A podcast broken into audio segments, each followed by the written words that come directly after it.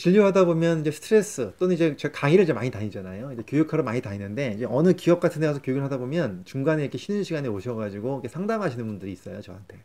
정말 본인 스트레스에 대해서 이렇게 말씀하시는 분들이 있는데요. 뭐 환자분들 중에서 그런 분이 많고요. 또 이제 교육 현장에서도 그런 분들 많은데 많은 스트레스 중에 이런 스트레스가 있어요. 저도 옛날에 많이 느꼈던 건데요. 여기 계신 분들 아마 영상 보시는 분들 이런 분들 계실 겁니다. 이런 거 있죠. 남들이 나를 어떻게 볼까에 대한 이제 불안감. 남들이 나를 어떻게 평가할까에 대한 그런 이제 어떤 그 마음에 대한 어떤 그 불편한 마음이 있습니다. 사실 이런 마음이 드는 거는 사실 누구든지 다 들 거예요. 근데 이거 심해지면 예, 사람과의 관계도 별로 안 좋아질 수 있고요. 정말 심각한 스트레스로 다가올 수가 있습니다. 자, 이런 것들 이거 어떻게 해결할 수 있을까요? 궁금하시다면 이 영상 끝까지 봐주시고요. 그리고 좋아요, 구독 미리 눌러주시면 정말 감사하겠습니다.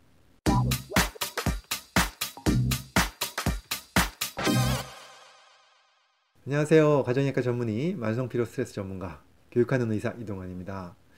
어, 저는 지금 어, 남들이 나를 어떻게 평가할까에 대해서 스트레스 받는 분들에 대한 이야기를 하고 있는데요. 저도 사실 옛날엔 그랬습니다. 항상 어, 길거리에서도 누가 나를 어떻게 볼까 이런 걱정도 많이 했어요. 그래서 제가 길거리에서 군것질을 못했어요. 왜냐하면 그거 먹고 있으면 누가 나 쳐다보는 것 같아가지고 예, 창피한 것 같아가지고 예, 그런 걸 전혀 못했던 네, 그랬던 사람인데 시간이 지나고 이제 여러 가지 마음에 대한 공부를 좀 하면서 굉장히 많이 그런 마음들이 이제 줄어들어 가지고 지금은 사실 편하게 군것질도 하고 다닙니다. 근데 이제 어 이제 그런 과정 중에서 제가 한번 깨달았던 일이 있었는데요. 제가 알고 있는 그 이제 강사계에 예, 강의를 오래 하셨던 강사 선배님이 계세요. 근데 그분이 항상 스타일이 아주 굉장히 멋지세요. 예, 어떻게 냐면 남자분인데 나이가 저보다 한 한 여섯 일곱 살 많으신 선생님이에요. 이제 그 강사 선생님인데 그 남자분인데 머리를 딱 이렇게 꼴백을 넘겨고 홍지물이 딱 묶고 다니시고요. 그리고 항상 나비 넥타이를 메고 다니세요. 그래서 볼 때마다 야 저분은 좀 특이하다, 정말 멋있다 어, 이런 생각을 제가 항상 하고 다녔, 었는데 하루는 이제 그분과 함께 차를 타고 함께 지나 어, 한 1 시간 정도 같이 운전하면서 제가 운전하고 옆에 모시고 갈 기회가 생겼어요. 그래서 평상시에는 이제 그냥 잘 지내, 인사만 드렸던 그 강사님한테 그날 이제 한 시간 동안 대화를 하면서 제가 이제 물어봤어요. 뭘 물어봤냐면 좀 특이하게 항상 나비 넥타이를 메고 다니시는데 언제부터 그렇게 나비 넥타이를 메고 다니셨습니까? 그리고 왜 메게 되셨습니까? 이런 얘기를 이제 물어본 적이 있어요. 그랬더니 그분이 이런 얘기를 하시더라고요. 어, 본인이 이제 강의를 시작하면서 이제 오래전에 한 거의 한 10년 전에부터 매기 시작했는데 강의를 시작하면서 뭔가 좀 특색 있게 보이고 싶었다라는 거죠. 그래서 머리도 좀 길러보고 그 다음에 조금 자기의 트레이드 마크를 만들고 싶어서 뭘 할까 하다가 아 나는 항상 나비 넥타이를 매야 되겠다 이런 생각을 하셨답니다. 그래서 이제 그 나비 넥타이를 어, 매기로 결심을 했으니까 이제 있어야 되잖아요 나비 넥타이가 그래서 동대문 시장을 가셨대요. 가셔가지고 나비 넥타이를 이제 싼 거를 한뭐 10개인가 이렇게 사셨다고 합니다. 사가지고 돌아가면서 이제 매면 되니까 딱 그걸 준비해 놓고서 어, 내일 아침에 나갈 때는 저걸 메고 나가야 되겠다. 이렇게 딱 결심을 하고 이제 주무셨답니다. 아침에 딱 일어났대요. 일어나서 이제 딱 거울을 보고 옷을 입으면서 그걸 매려고 그러는데 굉장히 막 창피하고 쑥스러운 생각이 들더라는 겁니다. 사실 나비넥타이 평상시에 안 메고 다니잖아요, 사람들이요. 그래서 이걸 메고 밖에 나가면 사람들이 나를 어떻게 바라볼까. 좀 특이하다고 바라보지 않을까? 어, 그래서, 에이, 오늘은 못 매겠다. 내일부터 매야지. 그래서 이제 하루를 미뤘대요. 그 다음날 또 아침에 일어나서 또 매려고 그랬더니만 또 똑같은 생각이 들더라는 겁니다. 그래서 또 고민하다가 또 하루를 미뤘대요. 이런 식으로 하루를 하루 미루다 보니까 일주일이 지나갔답니다. 일주일 후에 이 이제 선배님이 고민을 한 겁니다. 야, 내가 이걸 사놓고서 이렇게 자신이 없어서 남들이 나를 어떻게 볼까 무서워서 이걸 못 메고 사, 다니는구나.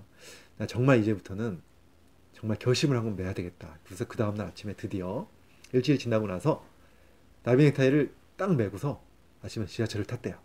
그리고 나서 지하철 타고 강의하는 장소에 가서 강의를 하고 끝나고 나서 또 오후에 친구들과 약속이 있어서 친구들을 만나고 저녁 때 집에 딱 들어왔는데 그때 본인이 깨달은 게 바로 뭐였냐면 어?